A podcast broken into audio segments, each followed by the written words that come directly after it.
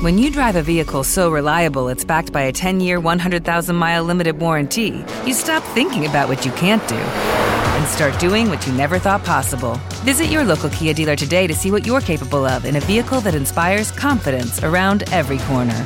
Kia, movement that inspires. Call 800 333 4KIA for details. Always drive safely. Limited inventory available. Warranties include 10 year 100,000 mile powertrain and 5 year 60,000 mile basic. Warranties are limited. See retailer for details. Buenos días por la mañana. Hoy es por fin después de dos semanas. Unas, más bien una semana sin contenido. Vamos a. Hemos vuelto. Unas vacaciones bien merecidas. Este, bien merecidas. Eh, pues hoy hemos vuelto porque ya nos aclamaba el público. Ya, ya decían, ¿por qué no han grabado? Y yo decía, no, no sé Que quién la, eres. la cosa era llegar a los 40 suscriptores Sí. para volver a subir, ¿no? Sí, Para un- saber una la loquita, se sí, una loquita. Oye, ¿por qué no has grabado mi programa favorito? Y le dije, mamá, espérate. Es que... No es cierto, un saludo a todas las personas que nos oyen. El día de hoy hemos vuelto con un tema, hemos vuelto recargados con un tema que yo propuse. Por eso me entusiasma más el programa de hoy.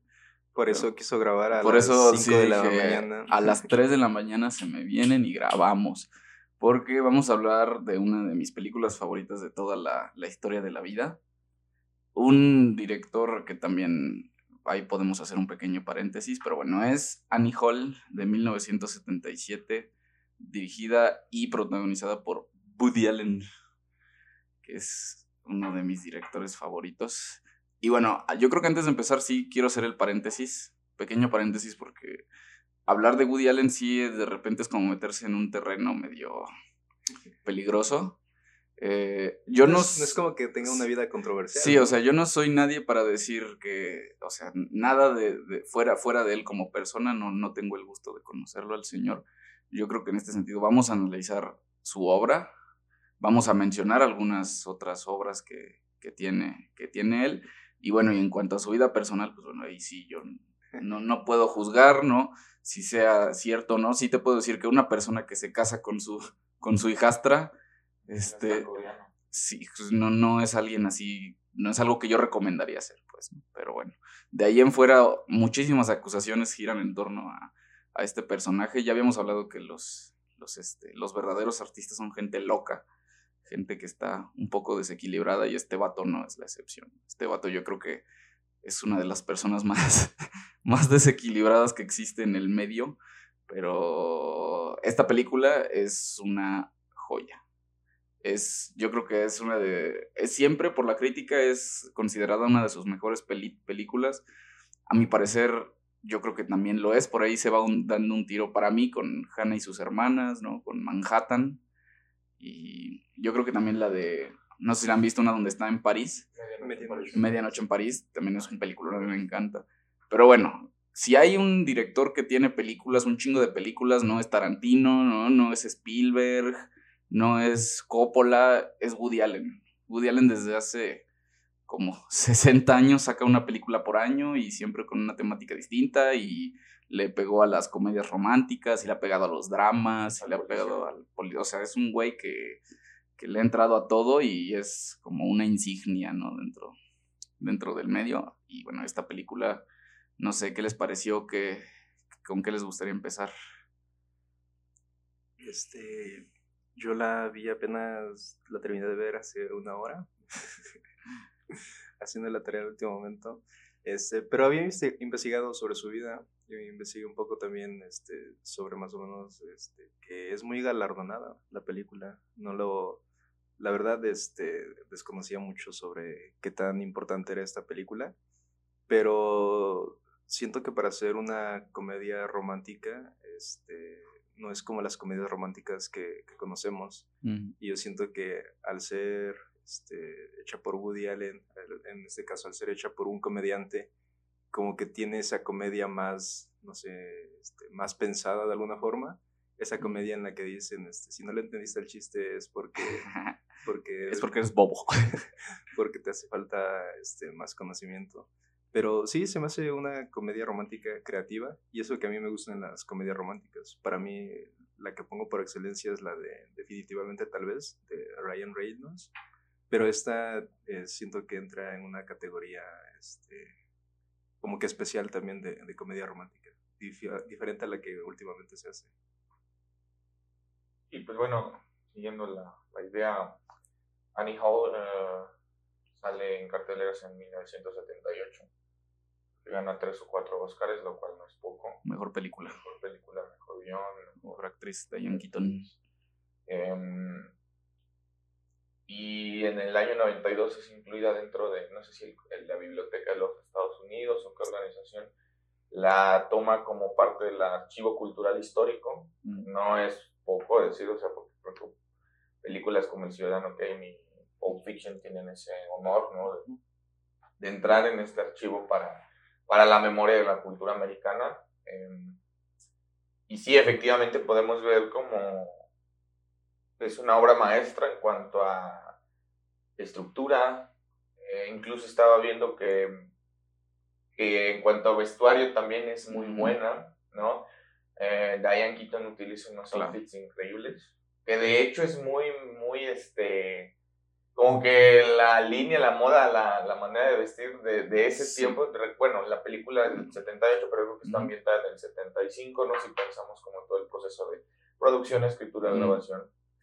Eh, y otra cosa también que no, no, quería dejar pasar de lado es la fotografía. No recuerdo el nombre del fotógrafo, porque ahí estuve como ojeando, buscando, pero es el mismo fotógrafo, y bueno, fotógrafo, camarógrafo, no sé, que trabaja en El Padrino, uno, dos. Eh, y realmente es una cosa visualmente muy interesante, ¿no? Em, también quería remarcar como la idea del humor de Woody Allen, que ya hablaremos de eso. Es una película... Y bueno, creo que en general la figura de Allen es así, ¿no? Eh, controvertida, eh, punzante, sarcástica.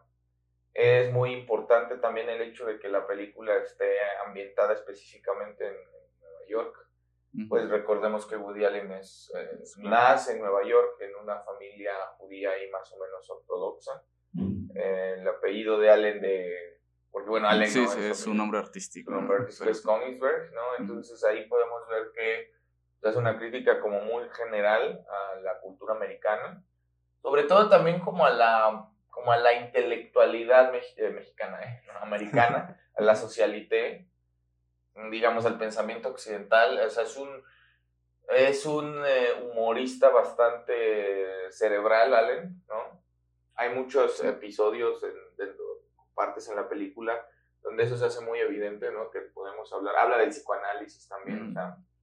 Entonces yo creo que para abrir eh, la, la, en aspectos generales de Annie Hall es eso. También otra cosa muy interesante es como el procedimiento, ¿no?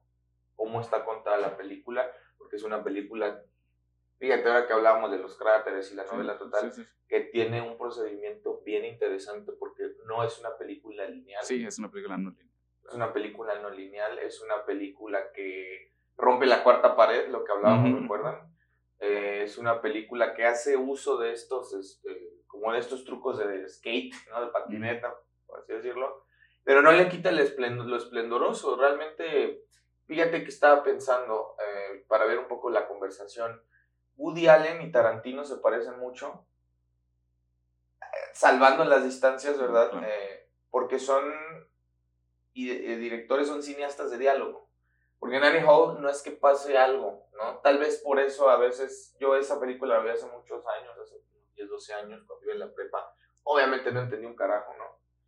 Digamos, pero es una película que está llena de diálogos increíbles, donde de repente, eso sí, quizá la única crítica, y bueno, eso ya es como muy de fuera, que es un humor muy, como es un humor muy cerebral y a veces muy local, porque sí tendrías que entender como el contexto de ser neoyorquino, de ser un hombre, una persona ciudadana norteamericana en los años 70, si tú quieres, pero aún así, salvando las distancias que esta película tiene más de 40 años, eh, pues es una joya, ¿no? Todos los sentidos. Y bueno, ya después hablaré de los procedimientos y tal, pero no sé. No, fíjate que yo es, una, obviamente, la, el género que es comedia. A mí me encanta la idea de que haya, de que sea una película tan buena siendo una comedia, ¿sabes? Y más una comedia romántica. Yo, este, para mí mi máximo de comedias románticas son eh, There's Something About Mary, pinche película espectacular, y Annie Hall, ¿sí? obviamente, ambas comedias románticas hablan de temas distintos, pero yo creo que eh, eh, ves Annie Hall y de cierta forma sigue vigente, ¿no? Todo, lo que habla este Woody Allen, Woody Allen en, dentro de esta película me parece espectacular, ¿no? Precisamente porque es mucho diálogo, muchísimo, ¿no? muchísimo, obviamente, como dices, e, es, tendrías, yo creo que para disfrutarla al 100% tendrías que ser este inmigrante judío y haber nacido en 1935, porque es una particularidad de Woody Allen, ¿no? Que sientes que las películas las hace para él. Porque todos, si tú ves todas las películas de Woody Allen, ahorita ya no, porque ya, ya casi no salen sus películas, ¿no? Ya tiene varios años que dejó de ser protagonista de sus películas, pero el personaje principal siempre es el mismo. ¿No? vimos aquí este, Hannah y sus hermanas y es el mismo personaje, ¿no? Un güey neurótico, ¿no? Hipocondriaco, este, irónico, ¿no? Y, sus películas tienen este humor medio absurdo, ¿no? Que, que, yo soy fanático, ¿no? De, de, de, este tipo de cosas. Me encanta a mí cómo, cómo abre la película, ¿no? Porque comienza diciendo que terminó con Annie Hall. O sea, acabo de romper con Annie Hall y me siento de la verga, ¿no? Y entonces hace como un monólogo que también es algo, este, común en sus películas y en esta lo, hace espectacular, ¿no? Comienza con el monólogo y como va transcurriendo la película te das cuenta que al final termina donde empieza, ¿no? El monólogo, bueno, no, no exactamente donde empieza, pero este, como termina igual, ¿no? Que como empieza con un mismo monólogo y para mí se me hace que, es una película muy circular, o sea, a pesar de que no está contada de manera lineal, a pesar de que eh, de repente, ¿sabes cómo se, se me asemeja como la película de 500 días con ella? Que de repente empieza el, el, reloj de la película te marca día tal y entonces te regresa al primer día y luego te vuelve a mandar a los últimos días y de esa, de esa manera te va contando la historia. Se me hace como algo parecido, ¿no? Como que obviamente esta película de 500 días con ella retoma un poco también la, la fórmula de, de contar esta historia no lineal y que al final tiene sentido, ¿no? Tiene, tiene, un sentido, obviamente sin hablar del cast, que es espectacular, o sea, Diane Keaton, que, que es, cierto, se viste como señora de Tepoztlán, o sea, si tú vas a Tepoztlán vas a ver a 500 Diane Keaton, pero obviamente este, el personaje está basado en ella, el personaje está 100% basado en ella. Eh, actualmente Woody Allen y Diane Keaton son muy buenos amigos. Estuvieron casados. ¿no? No, no, casados, pero salieron tuvieron una relación este, antes de que él se casara con Mia Farrow, que es donde comienza ahí la historia medio turbia, pero se siente, ¿no? Obviamente ahí sale, por ahí sale también este Shelley Duvall, ¿no? Hace una pequeña aparición, ¿no? Grandes actores del momento, ¿no? El mismo Christopher Walken, aparece muy joven Christopher Walken, hace un papel, un cameo muy simpático. Que de hecho, perdón, yo nada más quería agregar dos cosas antes de que se me olvide no sé si notaron, pero a mí me llamó mucho la atención el outfit con el que aparece Diane Keaton cuando están en la sala de tenis. Ajá, que sale con chaleco, corbata, así como medio andrógeno. Claro, me hace muy significativo, ¿no? Claro. Y también nada más la nota al pie cuando... Porque bueno, Christopher Walken es el hermano de, de, Annie Hall. De Annie Hall. Y es un artista, ya sabes, esto es pesimista, ¿no? Sí, sí, sí. Y hay un monólogo, perdón, un diálogo increíble donde están después de, conocer a los padres de Annie en el, la parte del auditorio. Le dice, sí, sí, sí. Ajá, ¿no? Que le va dice, oye, tú que eres artista, más de entender, no sé, a veces tengo como proyecciones intensas, y veo la muerte frente de mí, siento que hay accidentes. Siento que sueño que voy manejando y viene un coche enfrente de mí y siento la sensación de quererme estrellar. Y al final llega y dice, oye, nos va a llevar mi hermano al aeropuerto, ¿no? No, no, no, no, bueno, pero antes dice, ok, no, ¿cómo se llama mi hermano? Ah, este, no, no, creo cómo se llama. Se llama Dwayne.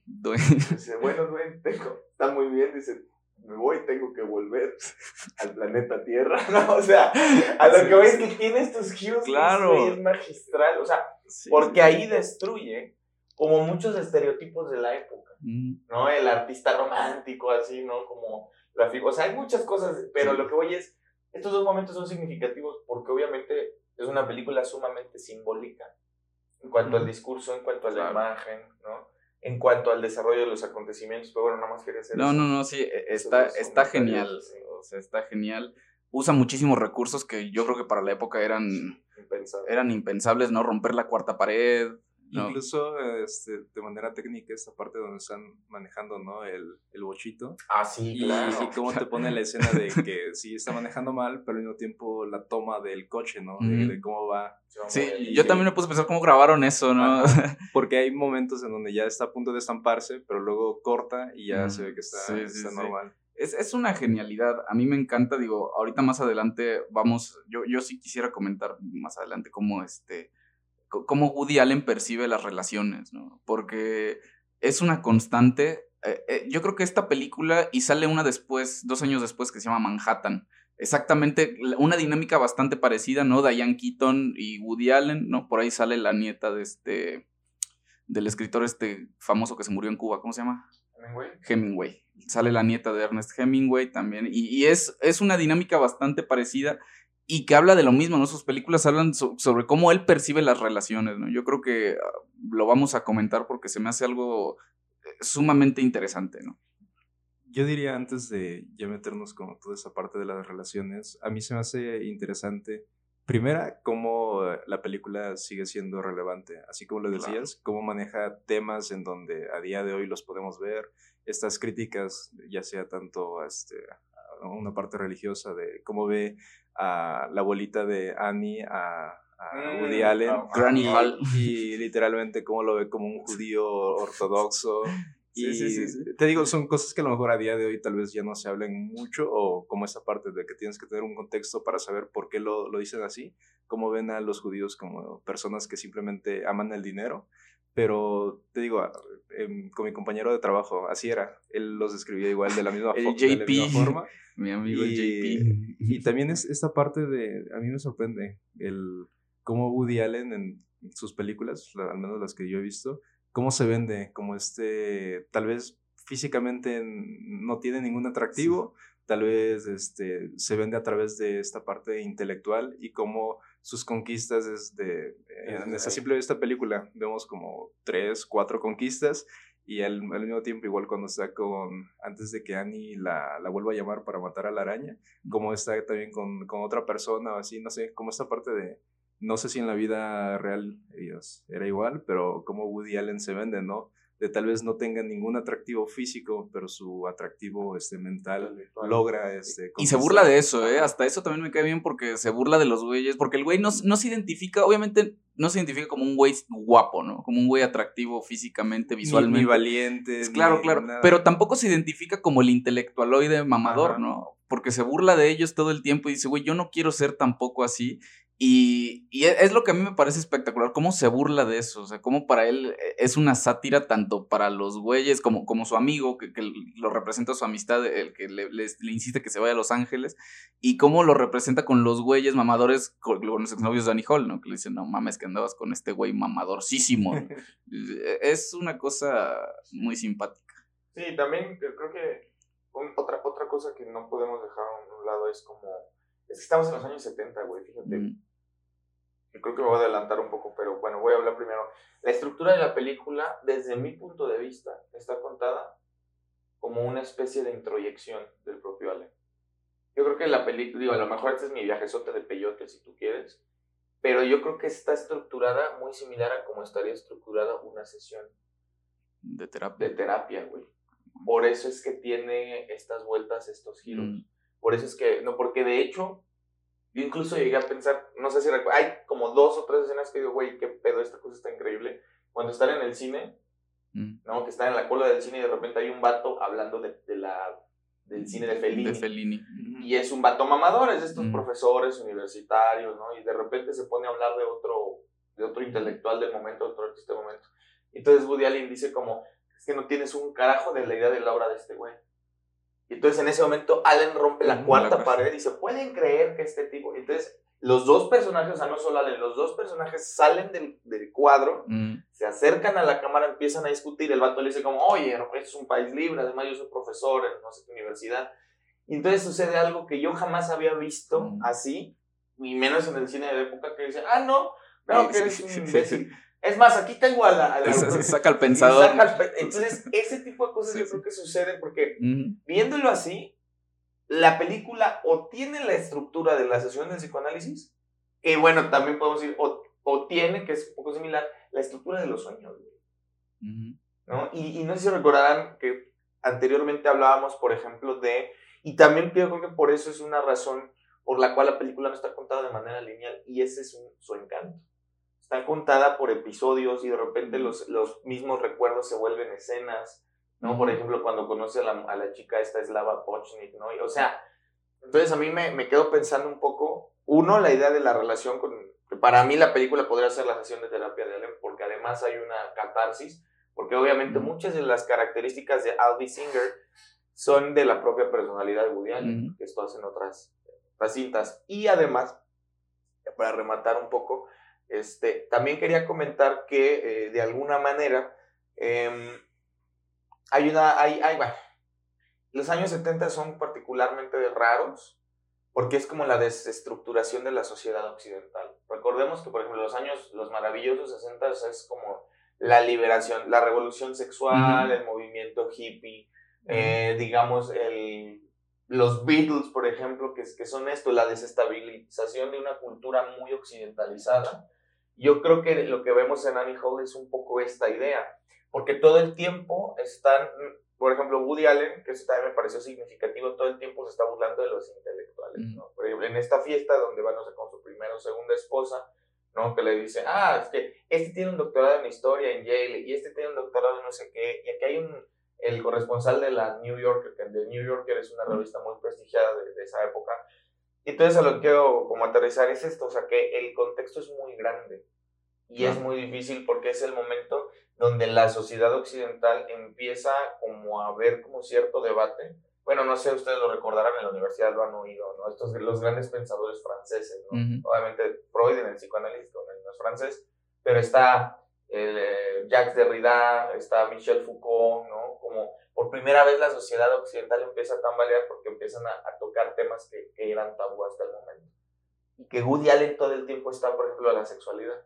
Es una película que tiene muchos guiños y obviamente muy explícitos hacia la sexualidad, hacia la figura de las relaciones de pareja, ¿no? Porque recordaremos que no lo dice como tan abiertamente, pero se entiende que, que la relación de Annie Hall y de Aldi Singer es una relación, si no polígama, al menos muy liberal. Entonces eso para la época me parece.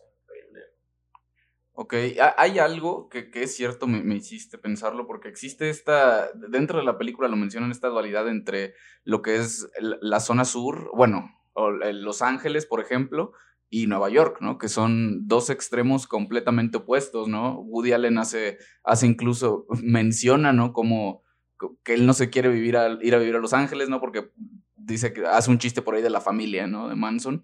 Y es es algo que cambió por completo. Ese evento, el, todo este movimiento de Charles Manson, fue algo que, cambió por completo la estructura de Estados Unidos, porque hasta acaba en el 69, que es donde ocurren estos, e, e, estos actos, ¿no? De la familia.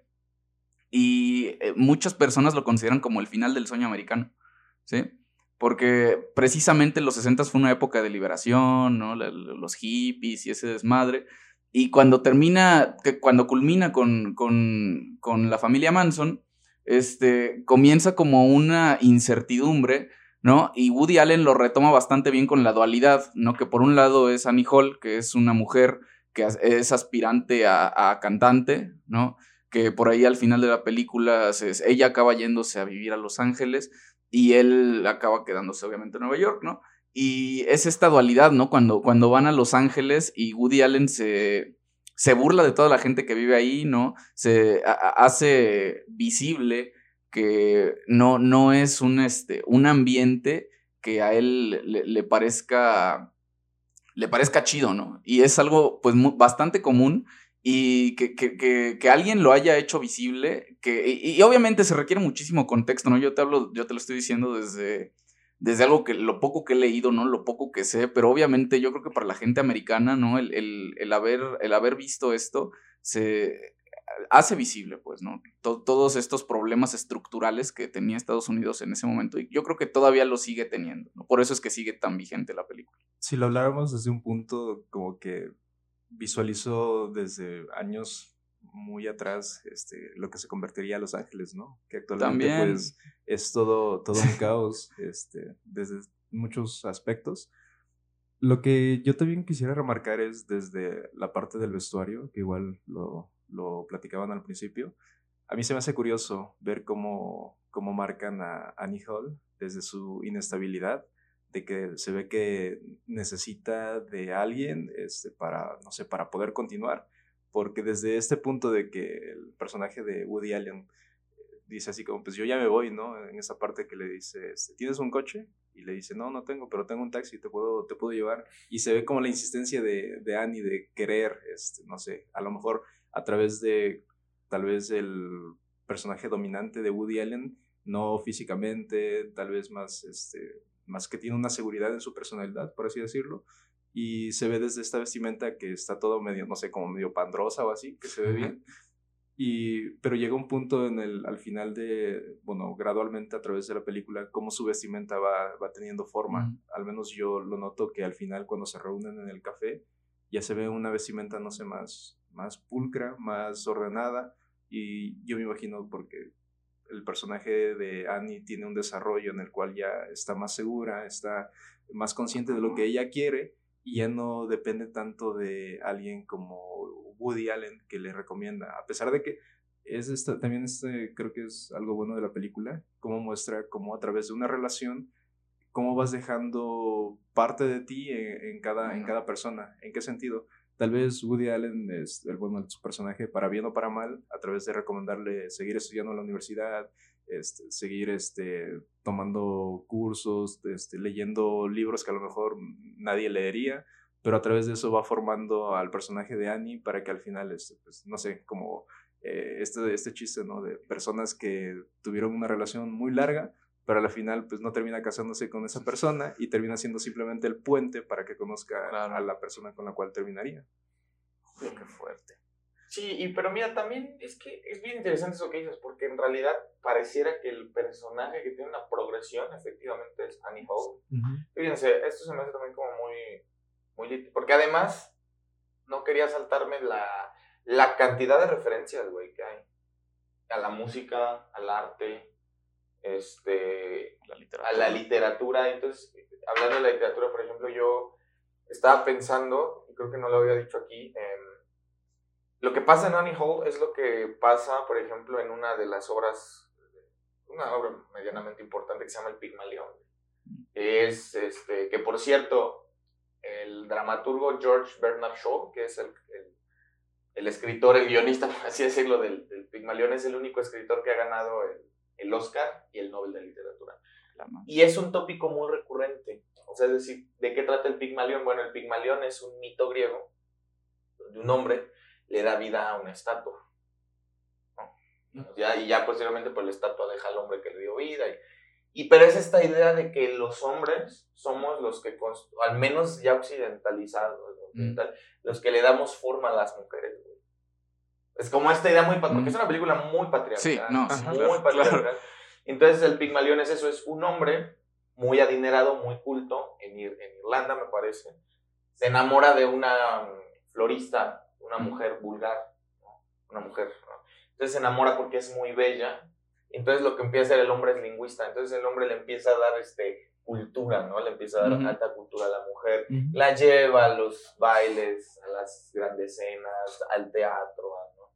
Entonces al final pues este, la mujer se vuelve pues una mujer de, la, de la, alta sociedad y abandona al hombre, ese es el Pigmalión. Entonces yo creo que es un poco lo que sucede en Hall, porque de hecho Annie se empieza siendo una, pues, un personaje como muy flat, muy plano, ¿no? Ya saben, la artista que quiere, ¿no? Tener un hueco, porque de hecho la primera cita que tienen es en este bar donde canta y canta horrible, ¿no? Sí, sí, sí. Entonces, durante toda la película, eh, Albi Singer todo el tiempo quiere cambiar la personalidad de, de Annie. No se lo dice directamente, pero recordemos los cursos en la. No, no, cuando, esta escena donde están comprando libros y le dice, tienes que leer este y este y este. Sí, esta personalidad neurótica opresiva, ¿no? De bueno, porque además lo dice eh, Woody Allen, a.k.a. Elvis Singer, así como es que yo soy pesimista y tienes que comprar estos dos, tienes que leer, te voy a comprar estos libros para que entiendas mi visión de la vida. o sea, todo el tiempo él quiere que ella se acerque como a su contexto y nunca es al revés. Y cuando se acerca, lo curioso es que él nunca puede, porque de hecho, eso también hay que decirlo, el personaje, creo que tanto el personaje como la figura de Allen, no, cuando dices que llevo 15 años en el psicoanalista, o sea, es una cosa muy maniática, güey, Es una cosa muy maniática realmente.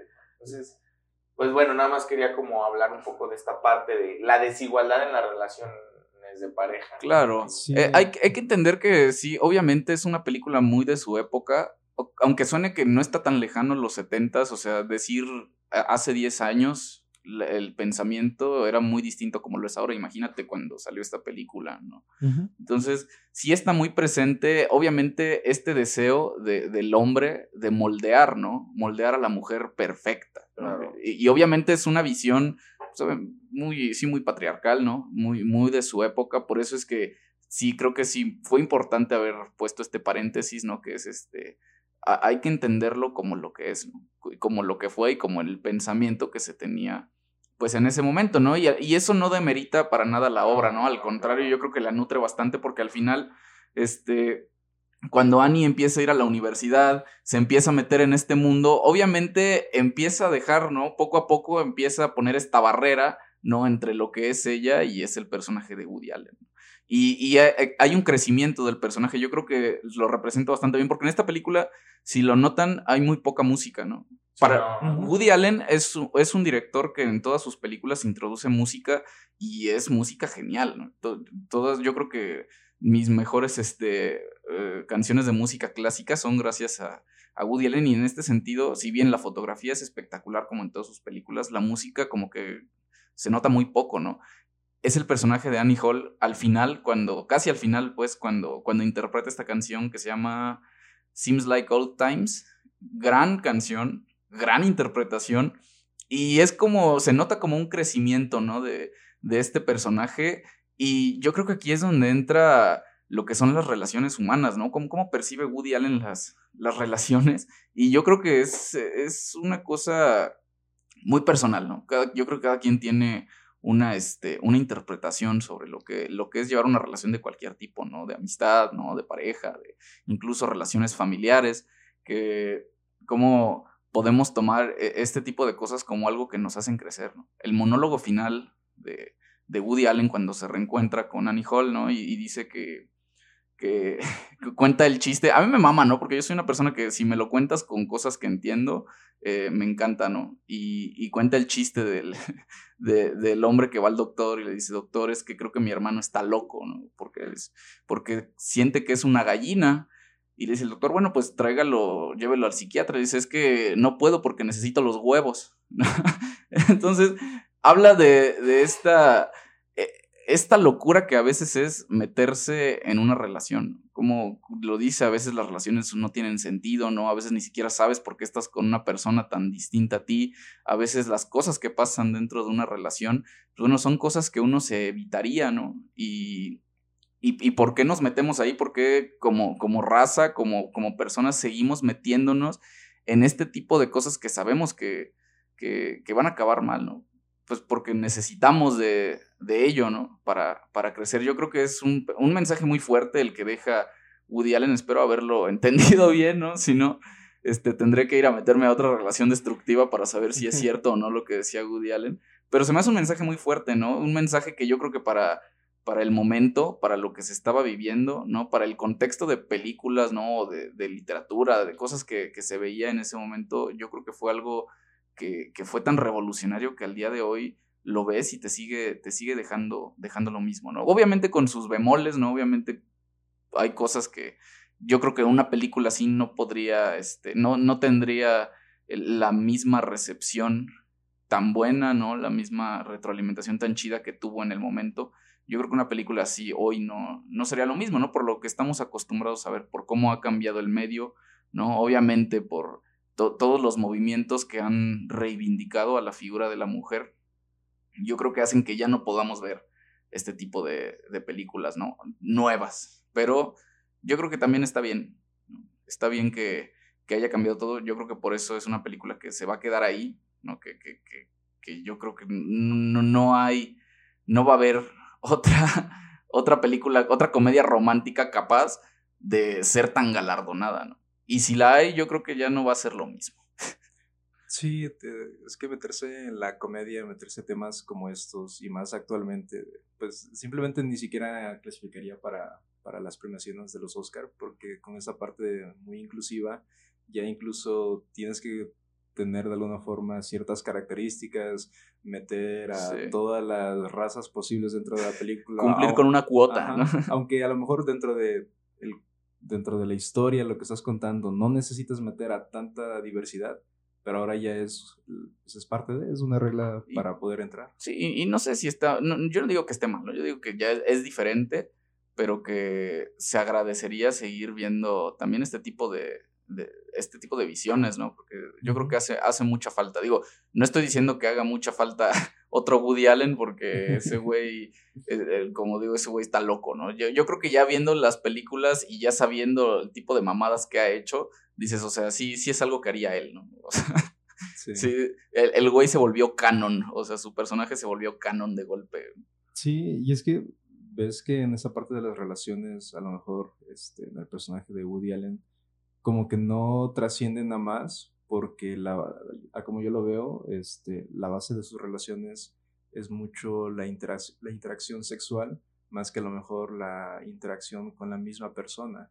Porque ya una vez dentro de la relación con Annie Hall, este, tal vez eh, quiere hacer más, pero no con la persona como ella es, sino moldearla, transformarla a algo con, con lo cual él pueda tolerar, pues tolerar a una persona parecida tal vez a él de alguna forma o con gustos similares. Pues bueno, ya podemos ir cerrando este pedo. Sí, bueno, yo creo que sí, efectivamente. No creo que haya otro Woody Allen y eso es importante. O sea, en un sentido positivo. Es como decir, digo, no sé si están al, mismo nivel, ¿no? pero se me ocurre. Así como no va a haber un otro Schopenhauer o no va a haber otro Borges, ¿no? Porque son. Yo creo que una de las características, al menos más tradicionaloides, para el surgimiento de un genio, porque la verdad es que es así. O sea, el humor de Woody Allen es único en su especie, ¿no? Lo que hablábamos yo creo que Woody Allen construye una forma de hacer comedia y de darle como otra, otra visibilidad a través del cine. O sea, yo creo que hay pocos como él, ¿no? Porque además su comedia es, como muy natural, ¿no? Pero yo también quería hablar, por ejemplo, de... Porque fíjate, Woody Allen pertenece también a una generación de intelectuales, de artistas sobre todo, escritores, que abordan de una manera... Y curiosamente, fíjate, yo estaba viendo antier un documental sobre Kafka, ¿no? O sea, ya saben que a mí me gusta mucho. Como lo de cada fin de semana, ¿no? Sí, todavía siempre hablamos de eso. No, pero... Y bueno, hablamos de parásitos en otro sentido, como Kafka y lo absurdo, ¿no? Kafka como ese escritor oscuro. Y... Pero algo que me llamaba mucho la atención es que uno de los, pues uno de los estudiosos de su obra decía, eh, es que mucha gente piensa que Kafka, por ejemplo, es un escritor oscuro, que estaba encerrado entre cuatro paredes, ¿no? Y que no tenía acceso al mundo exterior y que todo, así como una especie de, de Gregorio Samsa, ¿no? Encerrado en sí mismo. Y dice, y realmente no, porque bueno, ustedes recordarán que Kafka es doblemente marginal, primero porque es checo, pero habla alemán, güey. De lo cual, porque bueno, hay los checos y los, los checos que hablan checo, los checos que hablan polaco, los checos que hablan alemán, no sé qué. Bueno, y luego es judío. Y por ejemplo, hay una parte, y quiero decir esto porque ahí dicen, hay una parte de la obra de Kafka que está llena de, precisamente lo kafkiano no nada más es lo extraño, sino este, ese es tu humor de que no tiene sentido la vida. No tiene sentido. Y entonces, fíjate, la manera en la que, los, la, la, que la cristiandad ha manejado el absurdo de la vida es a través del pesimismo. ¿No? Bueno, Woody Allen lo ve así, por ejemplo, porque cuando hablamos de, cuando Woody Allen dice, bueno, Albie Singer, es que yo soy este pesimista, ¿no? Esa es una manera como muy cristiana de verlo, ¿no? Pero no me voy a meter en esos rollos, pero a lo que quiero llegar es que a mí se me ocurrió que tal vez, y solo tal vez, el humor de Woody Allen, tan único, tiene también que ver un poco, o sea, tampoco quiero que suene como antisemitismo, porque no lo es, pero tiene que ver un poco también con su condición de judío dentro de la cultura americana. Y es muy interesante, fíjense, el, hay, hay, uno de los premios más prestigiosos en lengua inglesa en Norteamérica es el premio, el premio Booker. Es, bueno, es un es una premio, de, es como el tipo el Alfaguara, que dan aquí en México, pero... El Pulitzer. El Pulitzer, el Pulitzer de ficción, gracias. El año pasado, el ganador de ese premio fue un escritor judío que se llama Joshua Cohen, con una novela muy interesante que se llama Los Netanyahus, o Los Netanyahus, que básicamente es una novela ambientada en los años 60 sobre una familia judía que eh, viaja desde Europa a América. Y realmente la novela es eso, es, es eso, es la, cómo la familia se va adecuando o no al modo de vida de, de Estados Unidos de los años 60 pero a lo que yo quiero llegar es que este hueco, porque a partir, fíjate, a partir de Woody Allen y de esta generación, porque también quiero hablar de otros hombres increíbles como lo son, que en Estados Unidos son, una, son autoridades en la materia, que de hecho esta es Saul Bellow. Saul Bellow es, el, no sé si el primero, pero es de los primeros escritores judíos que ganan el Nobel, lo ganan en el 76 y tiene una novela picaresca que se llama Las aventuras de Augie March. que ¿Quién es Augie March? Augie March es un personaje eh, ambientado durante la Gran Depresión. Entonces lo que hace Saul Bellow es que ve la Gran Depresión, que es uno de los momentos más devastadores de la historia moderna americana, y lo vuelve una comedia, güey, una tragicomedia. Y luego está Philip Roth. Philip Roth, para los que se dan una idea, Philip Roth sería el equivalente a Milan Kundera un escritor con más de una docena de novelas escritas, donde siempre su condición, bueno, sobre todo al principio, ¿no? Su condición de judío es imperante para entender como el contexto de la vida en los Estados Unidos. Entonces yo creo que Woody Allen pertenece a esta generación, a esta línea, porque sí es muy importante señalarlo, porque de hecho en la película uno de los diálogos que a mí me impresionó, porque digo, es cuando Annie Hall lo invita a tomar eh, la copa de vino, ¿no? Y le dice como, mm. ah, entonces eres judío, ¿no? Y entonces así de repente dice, sí, claro, este, mi abuela dice que los judíos no son amantes de... O sea, todavía Woody Allen muestra, así como es broma, pero si quieres no es broma, mm. esta condición de marginalidad hasta cierto sentido. Y yo creo que sin esta condición no podríamos tener el humor que tenemos en Allen, tan, tan único, digamos. Sí, sí, lo es, sí lo es. Woody Allen eh, muchas veces se ha... Tan es así que se cambió el, apellido, bueno, su nombre artístico no tiene, no, no es su nombre real, no, no, no, no utiliza su apellido judío.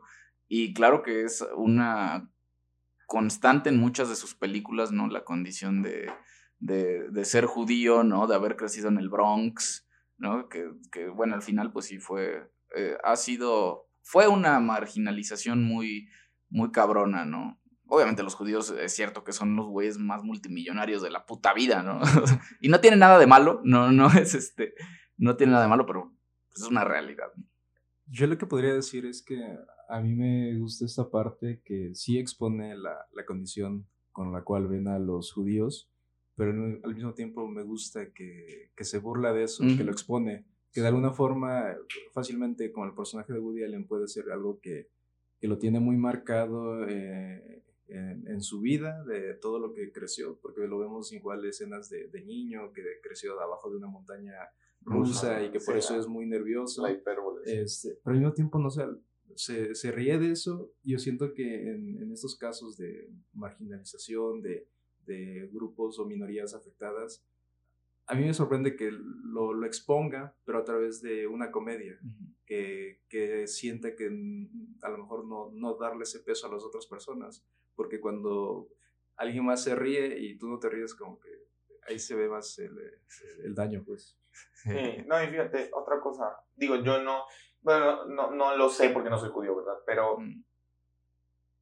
pero lo que sí alcanzo a ver es que en estas como relaciones que, que trato de hacer es es que pareciera que no hay otra manera ni siquiera de mostrar lo trágico, sino a través de lo, de lo cómico.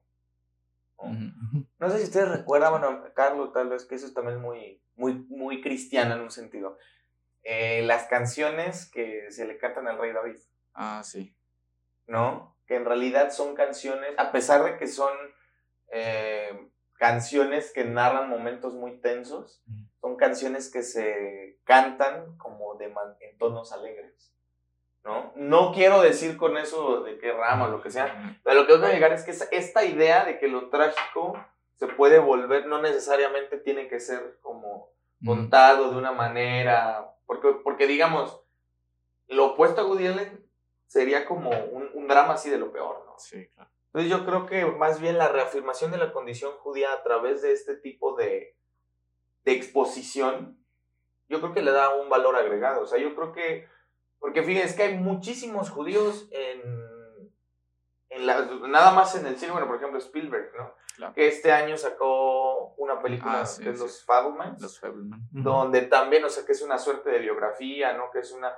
Y así podríamos, pod- podríamos hablar duro y tendido de cómo la comunidad judía ha ayudado, sobre todo en, en no todos, en otros aspectos también, pero en el aspecto del, en el cine, en la música, en la literatura, y es como reconocer el valor, güey, de Sí. la, la aportación que ha hecho, al menos de manera como más reciente, y históricamente siempre, no, pero yo creo que también es una reafirmación del, del ser judío en Estados. Unidos, que ya no, es- o sea, no es, no es que sean los bichos raros, es como, güey, no vamos a integrarlo en el discurso, Ahí están. que ya no es un discurso de odio, exacto.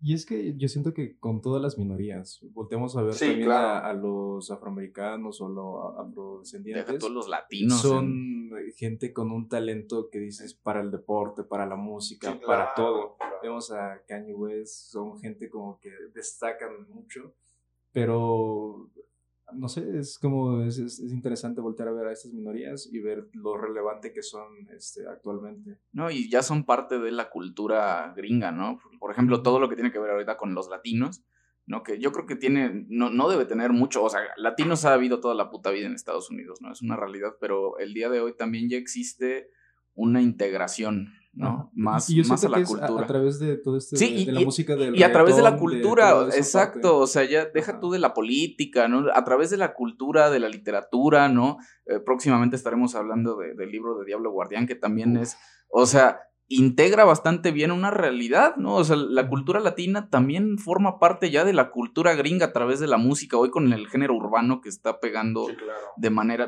terrible, terriblemente chida, ¿no?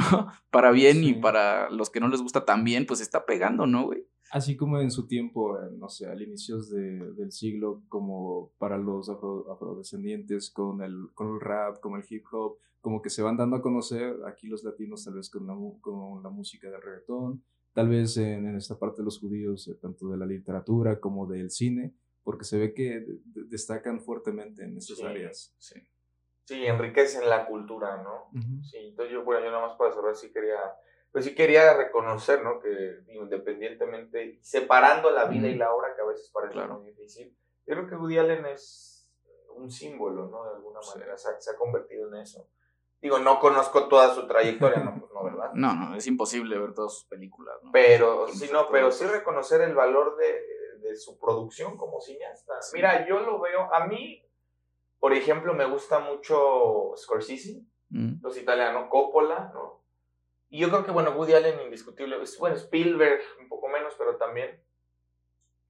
Pero sí quiero reconocer como la aportación a la cultura de Allen, porque yo creo que hay un antes y un después, Sí. y no solo en el cine, no, no solo en el cine, o sea, yo repito, apenas que estaba como viendo esta, la importancia, ¿no? De, de la comunidad en la historia de la cultura y, y Woody Allen no tiene parangón, o sea, no tiene comparación, porque es lo que hablábamos hace algún tiempo de qué es lo que hace un artista ser un gran artista y no es como hacer bien una buena película, sino inventar una fórmula y que luego otros la retomen, porque yo creo que en este, este drama Sí. romántico es, bueno, ahí yo veo How I Met Your Mother, Claro. en la manera de contar, ahí veo 500 días con ella, Claro, claro. ahí veo, o sea, ahí veo muchas de las cosas que nos gustan a nosotros el día de hoy, yo creo que muchas también, digo, no es que él lo haya inventado todo, pero sí creo que está ahí. Bueno, incluso ya para cerrar, la, la parte, hay una parte muy linda en la película donde hay caricatura, la caricatura de Ah, Blancanieves. Ah, sí. Eso me hizo pensar, digo, no lo inventó él, pero me hizo pensar también en Kill Bill, no sé si en la primera o en la Mm. segunda, en esta parte, digo, diametralmente opuesto,